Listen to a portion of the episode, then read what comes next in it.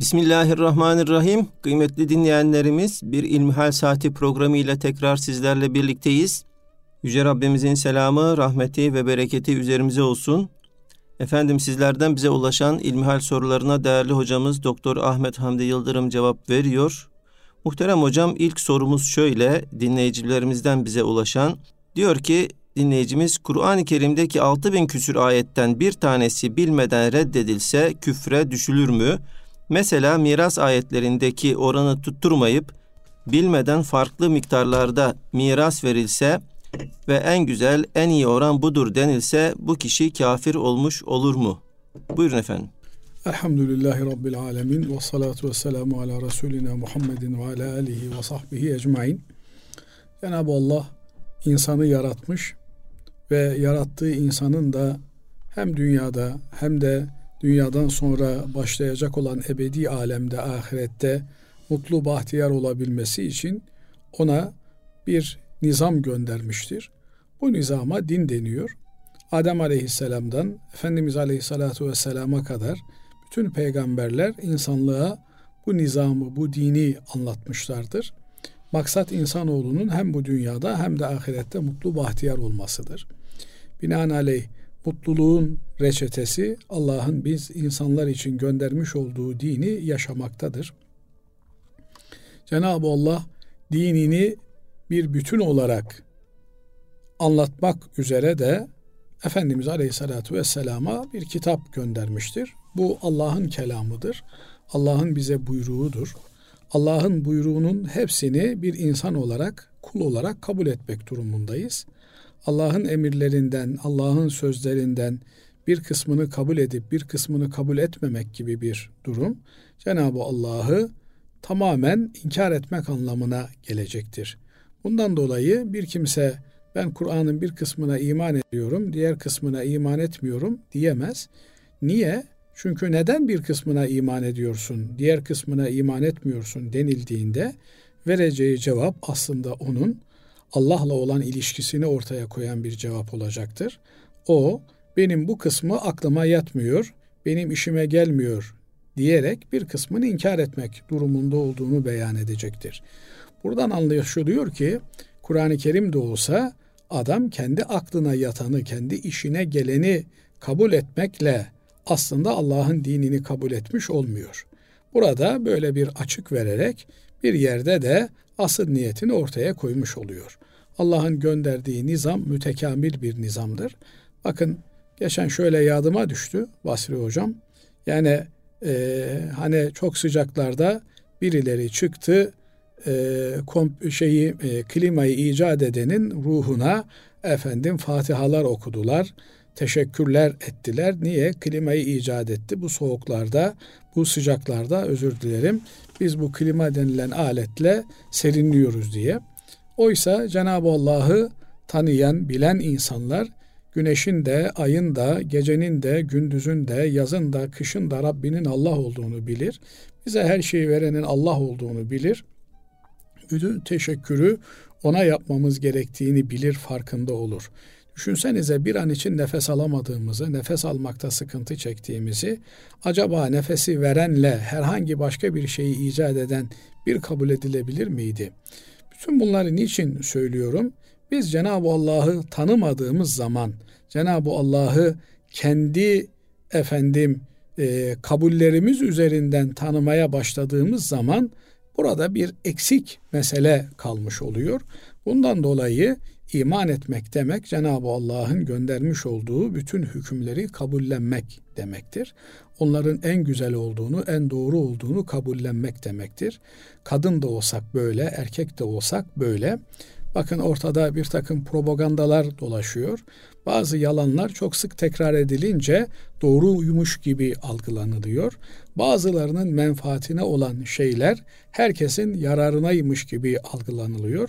Daha şunun şurasında hatırlayacak olursanız iki sene önce bir pandemi süreci yaşadığımızda aşı olmayanlar neredeyse vahşi varlıklar olarak algılanıyordu. Aşı olmayanların toplumdan tecrid edilmesi, insan yerine konulmaması gibi şeylerden bahsediliyordu. Koca koca profesörler, tıp fakülteleri, devlet başkanları, uluslararası örgütler aşı olmamanın insanlığa yapılmış en büyük cinayet olduğunu söylüyorlardı. Bugün ortaya çıktı ki bunun tam tersiymiş. Bütün insanların aynı yalanı tekrar ediyor olmaları o yalanın doğru olduğu anlamına gelmiyormuş. Oysa bütün üniversitelerimiz hür düşünmesi gereken, bilim üretmesi gereken üniversitelerimiz bir yalanın peşine takılmışlar. Düşünmeye çalışan ya bu böyle değil şöyle de olabilir demeye çalışanları da linç etmişlerdi. Hayat hakkı bırakmamışlardı. Bugün de aynı şeyle karşı karşıyayız. Bugün dünyada efendim seküler bilim e, yapanlar LGBT'nin bir e, normal durum olduğunu söylüyorlar. Aksine bir söylem üretmeye çalışanları da yok etmeye çalışıyorlar.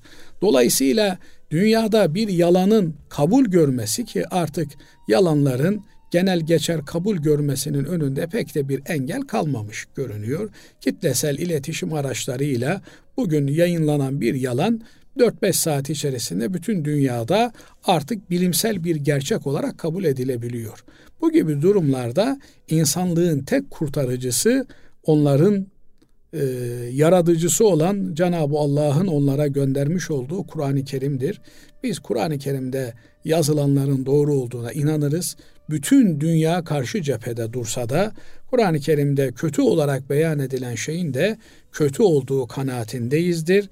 Ona inanırız. Bütün dünya aksini söylemeye kalksa da kaldı ki böyle bir şey de olmaz. Cenab-ı Allah dinini muhafaza eden, dinine sahip çıkan insanları her daim var etmiş durumdadır. Binaenaleyh bugün bir takım mer'i mevzuata bakarak miras sisteminde efendim İslam dininin yanlış yaptığını söyleme cüreti gösteren bir kimse aslında Allah'ı cehaletle itham ediyor demektir. Allah bu işi bilmiyor.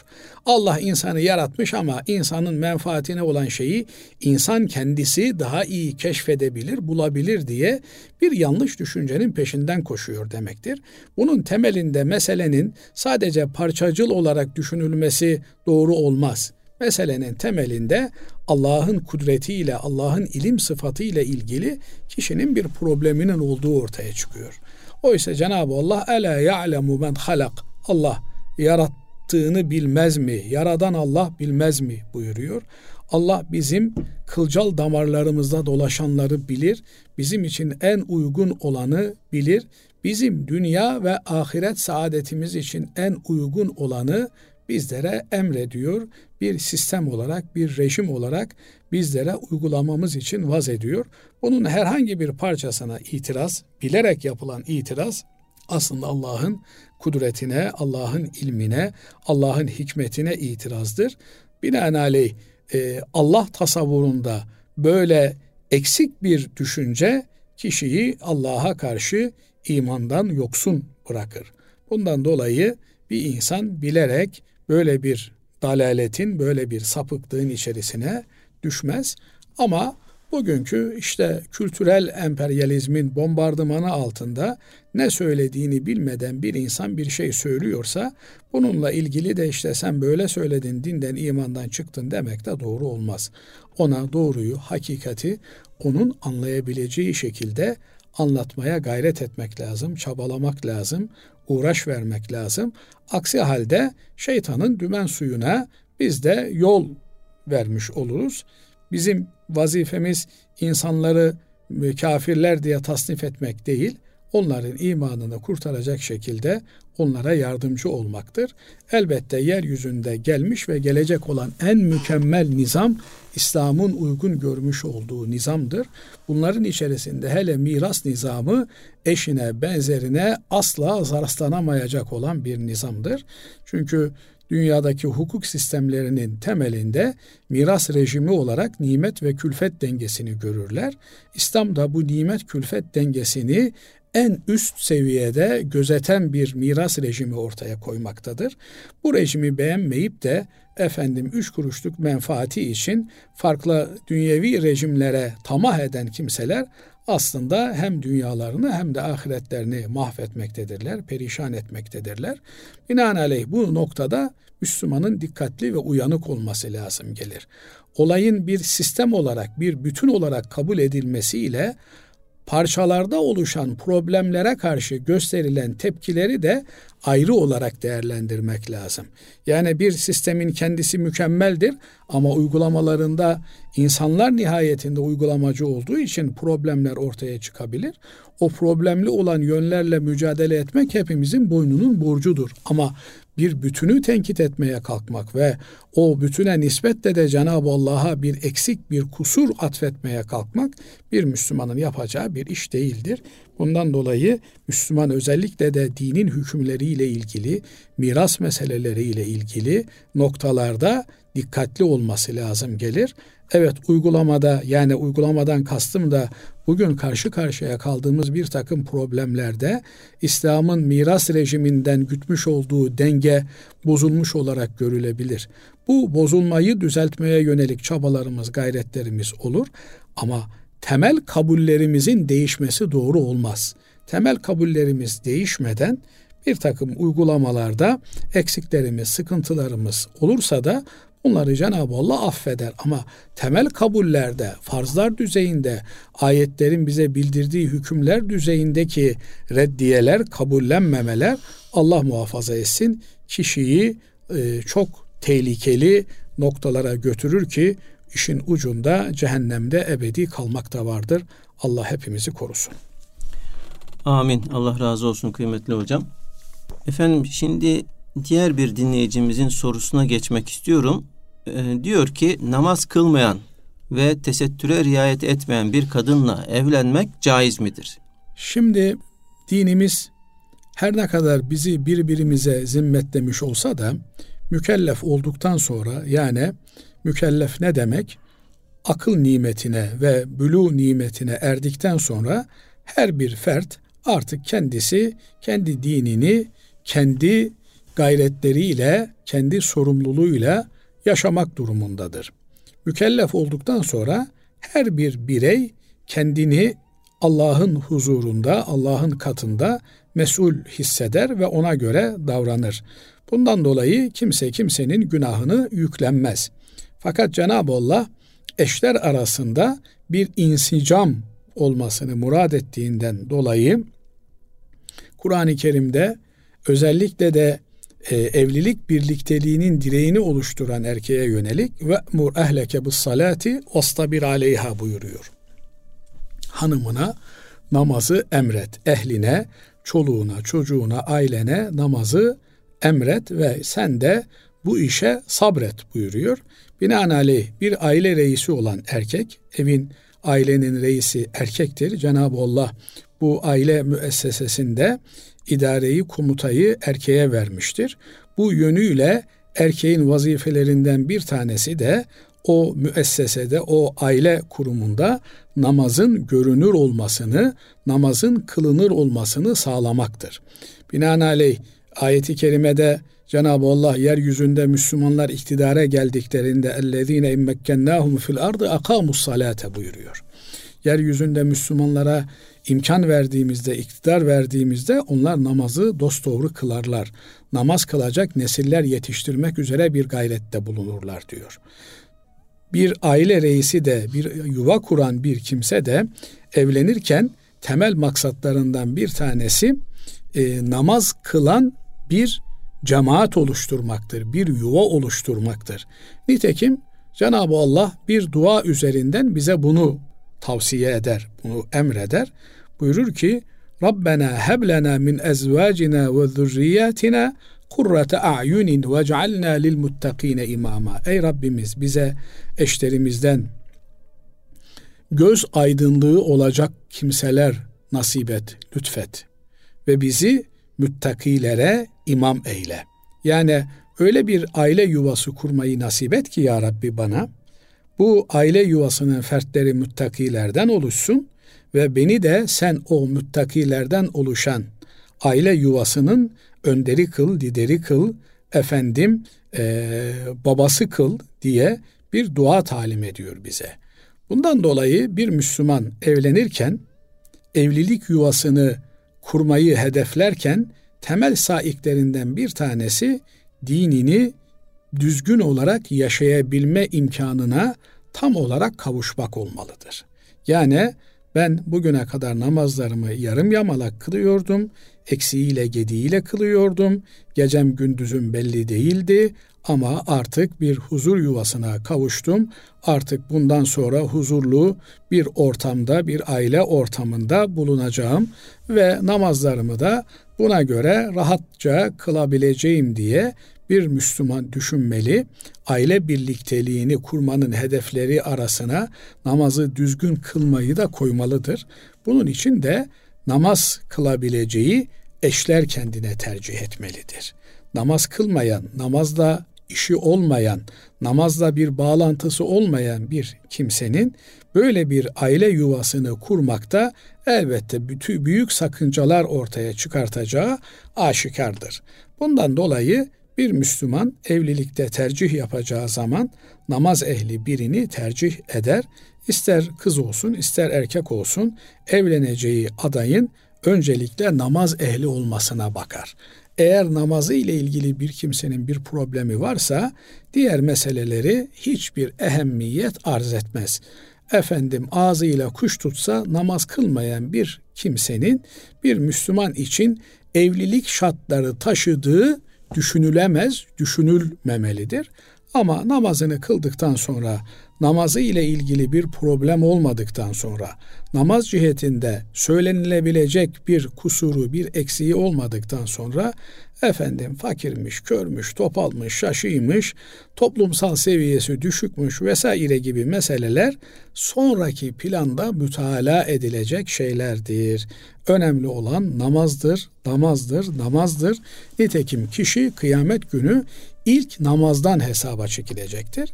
Diğer bir mesele de Basri Hocam tabi malumunuz olduğu üzere biz evet dünyada evleniyoruz ama aldığımız eşlerimizi ahirette de eş olarak onlarla beraber ahiret hayatında da mutlu yuvamızın devamını düşünerek evleniyoruz. Binaenaleyh dünyalık evlilikler değil Müslümanın gayesi, ahiretlik evlilikler yapmaktır. Sadece günü kurtarıcı evlilikler değil, çoluğunun çocuğunun annesini, babasını seçen bir evlilik yapmaktır. Namaz kılmayan bir kimsenin çoluğuna çocuğuna namaz istikameti çizmesi de mümkün değildir. Bakın hepimizin şöyle mazisine baktığımızda biz namaz kılmayı nerede öğrendik? Hangi kursa gittik? Namaz kurslarına mı gittik de namaz kılmayı öğrendik? Annemizden öğrendik, babamızdan öğrendik. Annemiz seccadeyi serdi, başını örttü, tesbihini aldı. Biz de ona özendik. Onunla beraber seccadeyi serdik. Başımıza takkemizi koyduk, başörtümüzü koyduk her neyse. Onunla beraber namaz kıldık.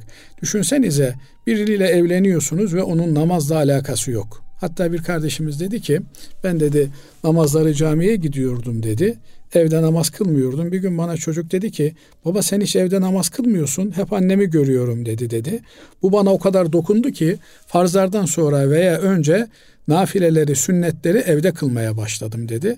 Ve ondan sonra çocuğu da camiye benimle beraber götürmeye başladım. Binaenaleyh bir kimsenin yani hadi namaz kıldığını düşünüyordun da sonradan namaz kılmadığı ortaya çıktı. Böyle birine sabretmek farklı bir şey. Ama yekten namaz kılmadığını bildiğin bir kimseyle bir evlilik bağı kurmak hiçbir Müslümanın yapacağı akıl kâri bir şey değildir. Namaz derken tabi namazın olmazsa olmaz parçası setri avrettir, tesettürdür.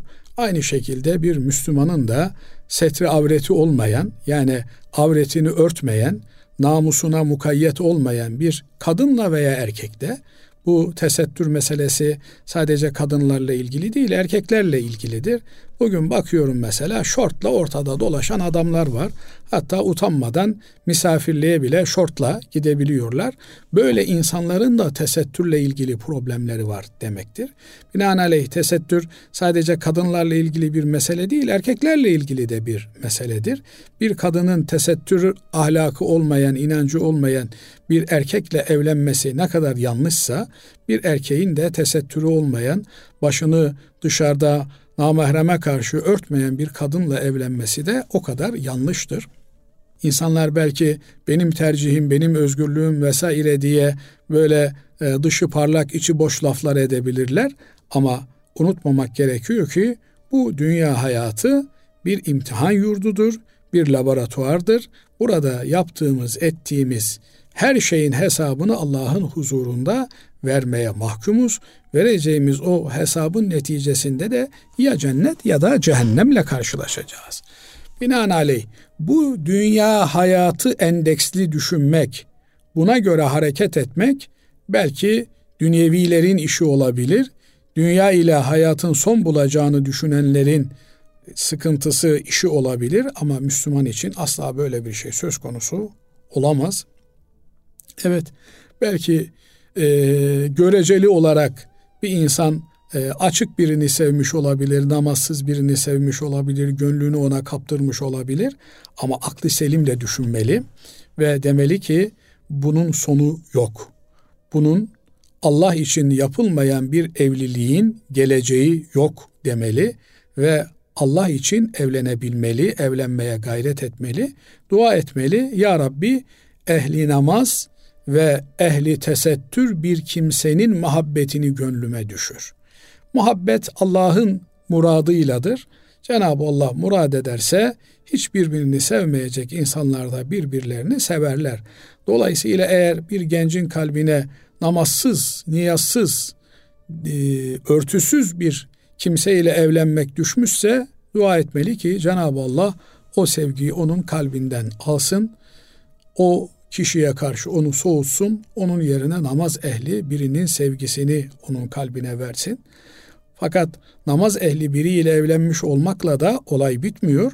Duamıza devam etmek lazım. Ya Rabbi beni namazı kılanlardan eyle, benim soyumu, sofumu, ailemi de namaz kılanlardan eyle diye İbrahim Aleyhisselam'ın endişesini taşımak lazım. Rabbi cealni mukime salati ve min zürriyeti buyuruyor İbrahim Aleyhisselam. Ya Rabbi beni ve benim soyumdan gelecekleri namaz ehli kıl diyor. Binaenaleyh insan hem kendisinin bugün namaz kılıyorum ama yarın namazla ilgili Allah muhafaza etsin bir soğukluk içime düşebilir mi diye endişe içerisinde olmalı.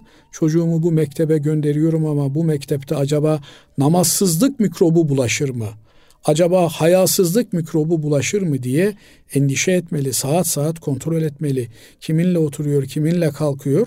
Bunları tabii yaparken de pedagojik usullere riayet etmeli. Yani böyle çocukları nefret ettirici, daha fazla dinden imandan soğutucu bir şekilde değil de belki gerekiyorsa profesyonel destek alarak da onların daha fazla dine imana düşkün olmalarını temin edici tarzda onların namazıyla niyazıyla meşgul olmalı. Değerli kardeşlerim yani insan tek başına namazla ilgili böyle bir sıkıntı çekiyor ise hele de bir aile müessesesi düşünün Baba bir telden çalıyor, anne başka bir telden çalıyor. Kızınız olmuş onun tesettüre girmesini istiyorsunuz, annesi tesettürsüz. Çocuğunuz olmuş onun namaz kılmasını istiyorsunuz, babası namaz kılmıyor. Böyle bir ailede insicamı nasıl sağlayabilirsiniz? Dolayısıyla dünyevi gel geç niyetlerle değil, ebedi olan ahiret penceresiyle olaya bakmak lazım. Allah'ı isteyen, ahireti isteyene Allah dünyayı da verir, dünyalık hiçbir şeyden de onu mahrum etmez. Kıymetli hocam teşekkür ederiz. Allah razı olsun. Değerli dinleyenlerimiz şimdi kısa bir ara veriyoruz. Aradan sonra sizlerden gelen sorularla devam edeceğiz. Kıymetli dinleyenlerimiz İlmihal Saati programımıza kaldığımız yerden devam ediyoruz. Muhterem hocam dinleyicimiz şöyle bir soru bize göndermiş. Kişisel bakım için kullandığımız krem, deodorant, ter önleyici ürünlerde alkol bulunuyor. Bunları kullanmada bir sakınca var mıdır? Şimdi Cenab-ı Allah şarabın içilmesini bizlere haram kılmış. Şarabın da ki şarap e, özel bir tür alkollü içecektir. Pis olduğunu, necis olduğunu beyan etmiş. Bunun necis olduğunu insanın namaz kıldığı yerde, vücudunda, elbisesinde bulunması halinde namazının geçerli olmayacağı aşikar bir durumdur. Fakat içilmesi haram olan diğer nesneler ister sıvı olsun ister yenilen katı nesneler olsun içilmesi veya tüketilmesi haram olan şeylerin kendisinin de haram olup olmadığı meselesi alimlerimiz tarafından tartışılmıştır. Mamafi tartışılma konusu yapıldığına göre bunlardan uzak durmak doğru olandır. Fakat diğer bir açıdan bakıldığında da biz sadece e, bir mesele ile ilgili ayet veya hadis üzerinden onun temiz veya e, pis olduğunu söylemiyoruz. Bir şeyin insan sağlığına yararlı veya zararlı olması üzerinden de onun yasaklanmış olup olmadığı noktasında bir sonuca ulaşabiliyoruz. Binaenaleyh eğer bir şey insan sağlığına zarar veriyorsa e, kısa vadede veya uzun vadede eğer zarar veren bir şey olduğu bilinen bir nesne ise bunu kullanmanın da doğru olmadığı, yasaklanmış olduğu alimlerimizin beyanlarından açıklanıyor. Nitekim e, Cenab-ı Allah bu bedeni, bu sağlığı bize emanet olarak vermiştir. Sağlıklı bir şekilde bu bedeni son noktaya kadar götürmekle mükellefiz. Çünkü Cenab-ı Allah bizi ibadetle yükümlü kılmıştır, kullukla yükümlü kılmıştır. Kulluğun tas tamam yapılabilmesi için de sağlıklı olmaya ihtiyaç vardır. İşte abdest alacaksın. Abdest alabilmek için sağlıklı olmak gerekir. Namaz kılacaksın, ayakta duracaksın, rükuda duracaksın. Bütün bunlar sağlıklı olmayı gerektirir. Oruç tutacaksın, efendim hacca gideceksin, çalışacaksın, efendim çoluğunun çocuğunun kendinin nafakasını temin etmekle mükellefsin. Bütün bunlar bize zorunlu olarak sağlıklı olmanın gerekli olduğunu ifade ediyor.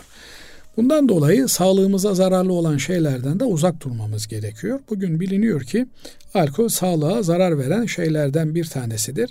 Evet zaman zaman sağlık gerekçeleriyle de özellikle de dezenfektan olarak, temizleyici olarak e, alkolün kullanıldığını biliyoruz. Ama eğer bir yerde e, kar ve zarar dengesi açısından zarar tarafı daha ağır basıyorsa bir şeyin onu kullanmamamız gerektiği hususu dinen de bir mecburiyet olarak karşımıza çıkıyor. Bugün bildiğimiz kadarıyla alkollü bu tür e, nesnelerin vücuda zarar verdiği, tenimize, cildimize zarar verdiği biliniyor. Binaenaleyh mümkün mertebe bunları kullanmaktan uzak durmak lazım. Bunların yerine alternatif olarak geliştirilmiş olan alkolsüz olanlarını veya geleneksel olarak kullanılan ki insanlık Adam Aleyhisselam'dan beri güzel kokuya meftun olarak yaratılmıştır. İnsanın kendisinin güzel kokması, kötü kokulardan kendisini arındırması, kişisel temizliğini, bakımını düzenli olarak yapması ve etrafındaki insanlara rahatsızlık vermemesi esastır, asıstır, e, e, asıldır. Ama bunun yanında işte 3 kilometre öteden, 5 kilometre öteden kokusunu duyuracak şekilde aslında yanıltıcı olan e, kaynak pis ama kokuyla bastırılmaya çalışılıyor. Bu tür şeylerde daha fazla yoğun olarak alkol kullanılıyor. Çünkü bunlar üçüncü etki yaptıkları için bulundukları mesafeden daha öteye güzel kokuyormuş havasını veriyorlar. Bu noktada da Müslümanın bilinçli olarak hareket etmesi gerekir. Ama e, işte deodorant sıktı diye e, bir kimsenin çamaşırını değiştirmesi gerekir mi? Onunla namaz kılabilir mi? Namaz kılabilir fakat ihtiyaten diğer mezheplerde özellikle de Şafii mezhebinde içilmesi haram olan bu tür alkollü sıvıların e, kendisinin de pis olduğuna dair bir kanaat mevcut olduğundan dolayı bu tür şeylerde daha ihtiyatlı olmak lazım gelir.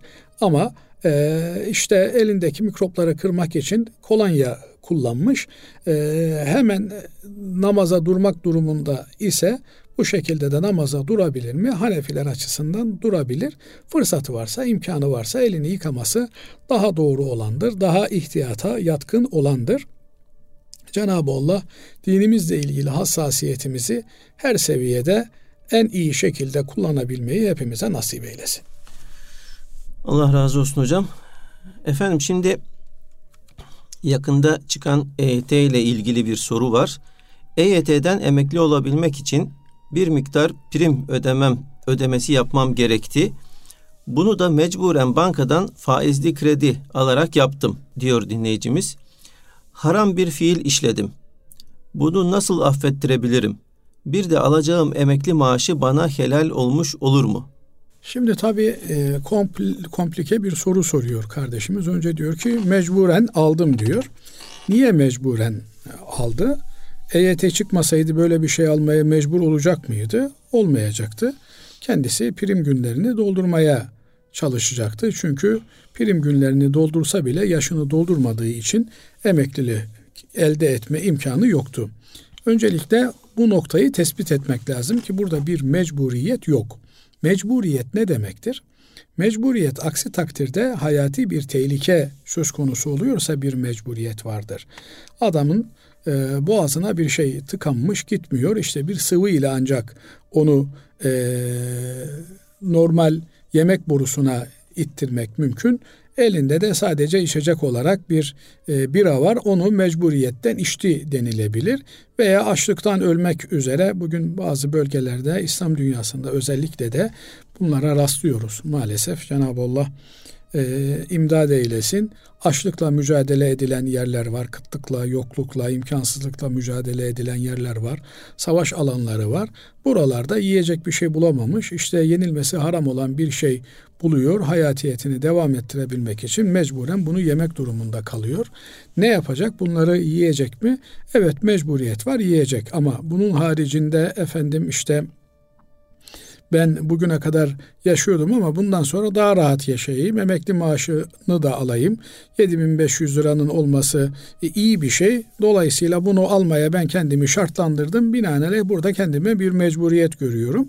Böyle bir mesele yok değerli kardeşlerim. Yani biz mecburiyetten bunu yaptık dediğimizde bir şey mecburiyetten olmuyor. Mecburiyet ifadesi ağır bir ifadedir. Karşısında hayati bir tehlike bulunması lazım gelir. Binaenaleyh psikolojik şartlanmalar bir mecburiyet ifadesi olarak karşımıza çıkmaz.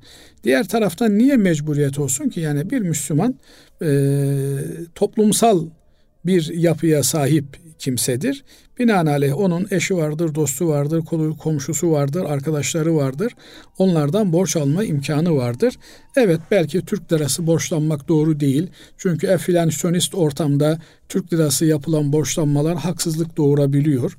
Efendim hırsızlık anlamına gelebiliyor. Bugün aldığınız 10 lirayı yarın 10 lira olarak verseniz içerisinden 5 lirayı çalmış oluyorsunuz. Maalesef böyle bir ekonomik hırsızlık sisteminin içerisinde bulunuyoruz. Ama e, altın olarak alabilirsiniz. Farklı para birimleriyle borç alabilirsiniz.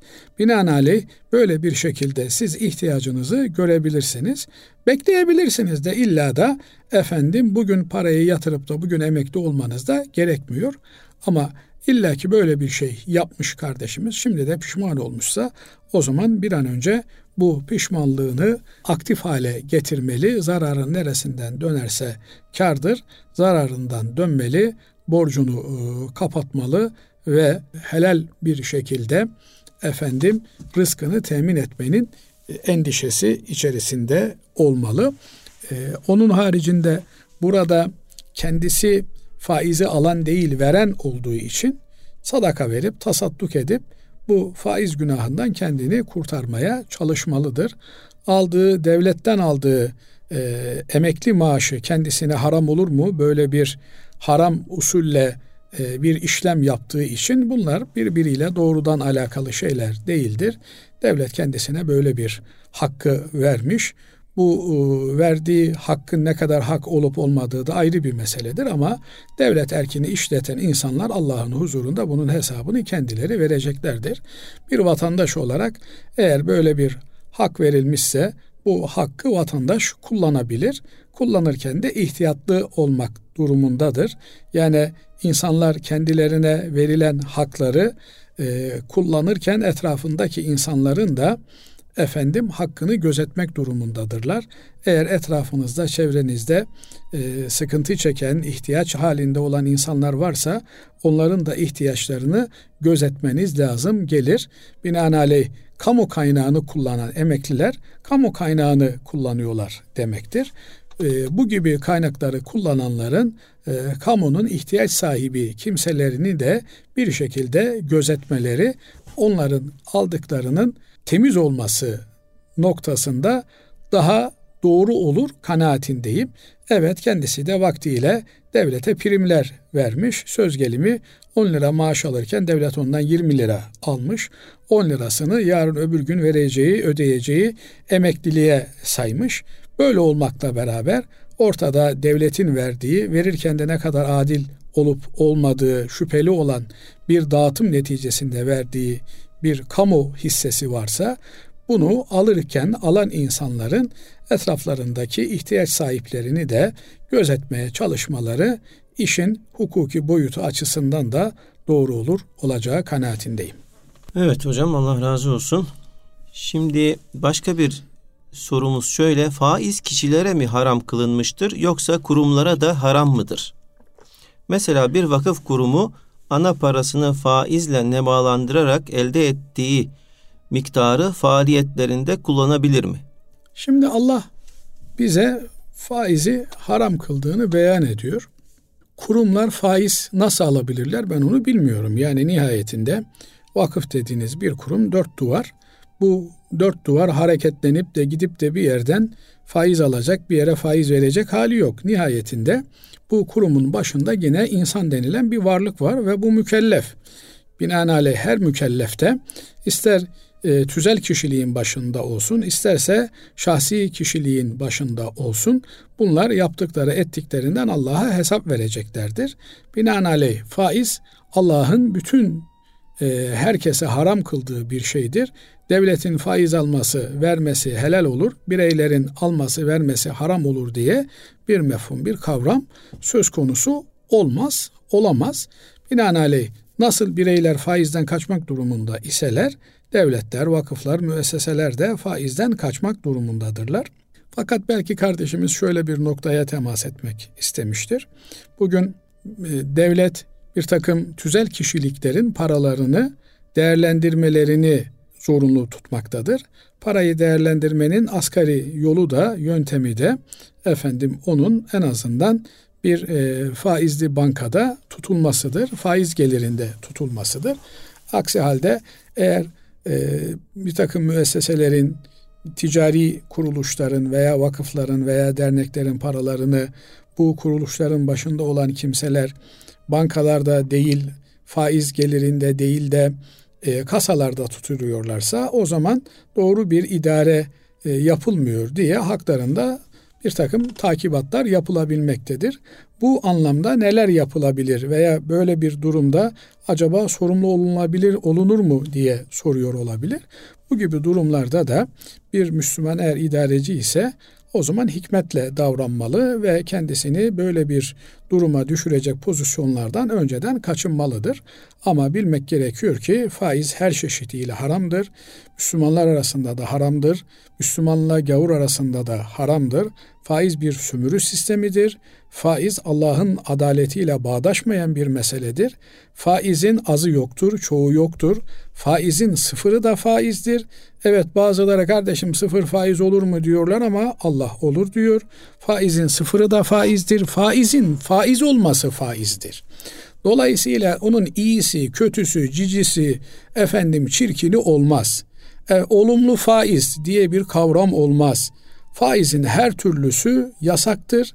Faizde bir taraf sömürüyor, bir taraf sömürülüyordur.